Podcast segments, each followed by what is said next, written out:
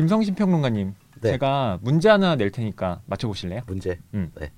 1978년 7월 25일 영국에서 루이스 브라운이라는 사람이 태어납니다. 네. 그런데 어, 이 사람이 태어남과 동시에 세계가 발칵 뒤집어졌는데요. 예. 왜 그랬을까요? 이름은 여자 같은데. 음. 음. 뭐 혹시 엄청난 천재거나 네. 혹시 뭐 태어나자마자 뛰었나요?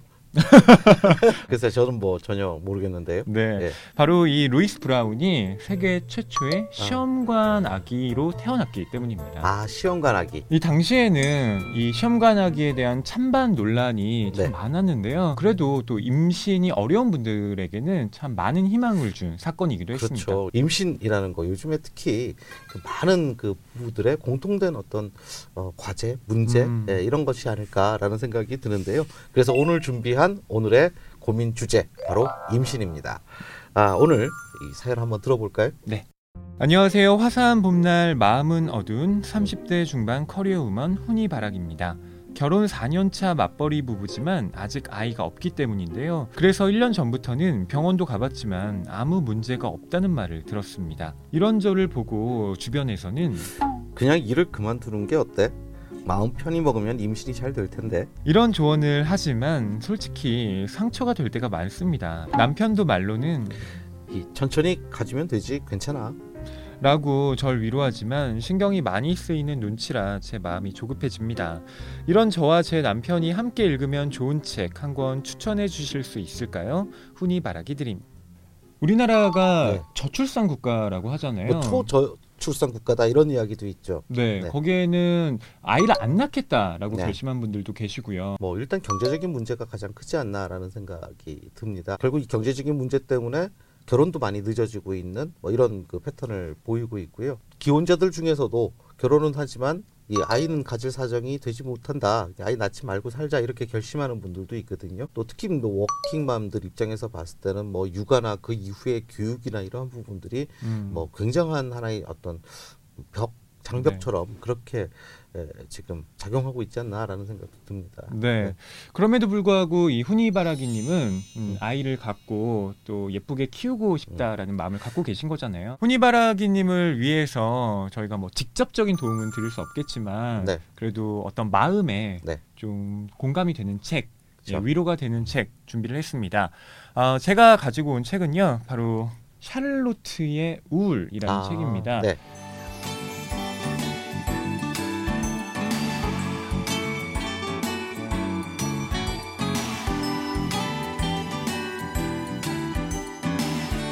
이 소설의 주인공인 부부 이 마스미와 고스케가 후니바라기님처럼 이 난임으로 지금 아. 좀 고통스러운 시기를 보내고 있다는 데 있습니다. 거의 비슷한 어, 그 사정을 가지고 있는 분들의 책 네. 확실히 공감의 어떤 그 효과라 그럴까요 위로를 받을 수 있는 그런 내용이겠군요. 맞습니다. 그러니까 후니바라기님이 나와 비슷한 처지에 있는 사람들은 어, 어떻게 좀 음. 대처를 하고 있을까 거기에 대해서 아, 이 책이 좀 참고가 될 수 있지 않을까 해서 갖고 음. 왔는데요. 이들 부부는 음, 두 번째 이 난임 치료에 실패를 하고요. 좀 좌절의 시기를 보내고 있는데 아, 남편이 이제 아내에게 이런 제안을 합니다. 아이는 좀 생길 때까지 우리 한번 기다려 보기로 하고 아, 그동안 개를 키워보자고 음. 어, 이야기를 하는데요. 네 살 된 음. 전직 경찰견이었던 오. 셰퍼드 샤를로트를 입양하게 됩니다. 아, 네. 그러면서 한 가족으로 생활을 하게 되는데요. 어, 바로 새로운 가족을 맞이하는 연습을 이 책을 아, 통해서 또 미리 해볼 그렇죠. 수 있다는 데 네. 있어요. 그래서 제 사랑은 마음으로 하는 건데 가족을 만들고 가족을 지키는 것은 아, 뭔가 연습이 필요하다는 생각이 들거든요. 네. 강아지를 기르는 것은 굉장히 좋은 방법이라는 생각은 듭니다. 네. 네. 그래서 요즘에는 어, 이 반려동물을 뭐 그냥 어, 저희 개, 뭐 저희 고양이라고 하지 않고 저희 아이라고 하시는 분들 네. 정말 많으시잖아요. 저는 그 마음이 이 책을 보면서 이해가 되더라고요. 이 마스미가 매일 샤를로트에게 이런 말을 해줘요. 네가 어떤 아이라도 사랑해. 예, 멋진 책을 추천해 주셨군요. 아, 이번엔 이제 제가 책을 추천을 할 차례인데요. 제가 오늘 소개해 드릴 책은 바로 부부라는 제목의 책입니다.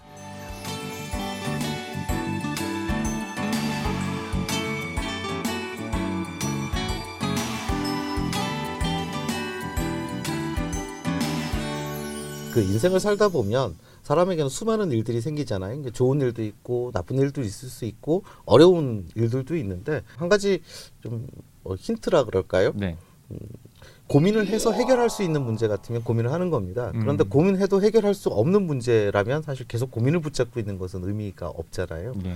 그러니까 아이를 낳는 문제도 저는 비슷하다고 생각을 해요. 이 아이가 생기지 않고 있다라는 그 사실에 대해서만 고민을 하는 것은 어, 별로 그렇게 좋은 방법은 아닌 것 같아요. 네. 그러니까 아이가 생겼을 때 예, 어떤 사랑을 줄지 음. 또 아이가 생기기까지 이 부부는 또한 어떠한 어, 그 관계를 맺고 또 어떠한 사랑을 할지 이런 것들을 고민을 하시는 것이 음. 훨씬 나은 방식이 아닌가라는 생각이 들고요. 지금을 살아가는 우리 그 부부들 입장에서는 음. 우리가 우리 그 삶 속에서 놓치지 말아야 할 것이 무엇인지 이러한 네. 점들을 이 책이 가르쳐 주고 있죠. 음. 그럼 혹시 이 책에서 좀 인상적인 대목이 있다면 네. 소개 좀 부탁드릴게요. 윤희 바라기님 잠깐 웃으실 수 있는 그런 대목을 한번 뽑아봤는데요. 네. 읽어드릴게요. 오늘 밤 촛불 켜지 않았더니 낭군의 얼굴은 보이지 않고 향긋한 숨소리만 듣다가 아침에 거울 보고 하는 말 어찌하여 뺨에 바른 연지가 낭군 얼굴에 가득 묻었나요? 음. 좀 야할 수도 있고요. 네. 또 그러면서도 굉장히 그 어, 정겨운 부부의 모습, 사랑하는 모습 이런 것들을 담은 대목이기도 합니다. 오늘은 난임 문제로 고민 중이신 훈이 바라기님의 사연 들어봤는데요. 음. 어, 저희가 추천해드린 두 권의 책 선물로 보내드리도록 하겠습니다.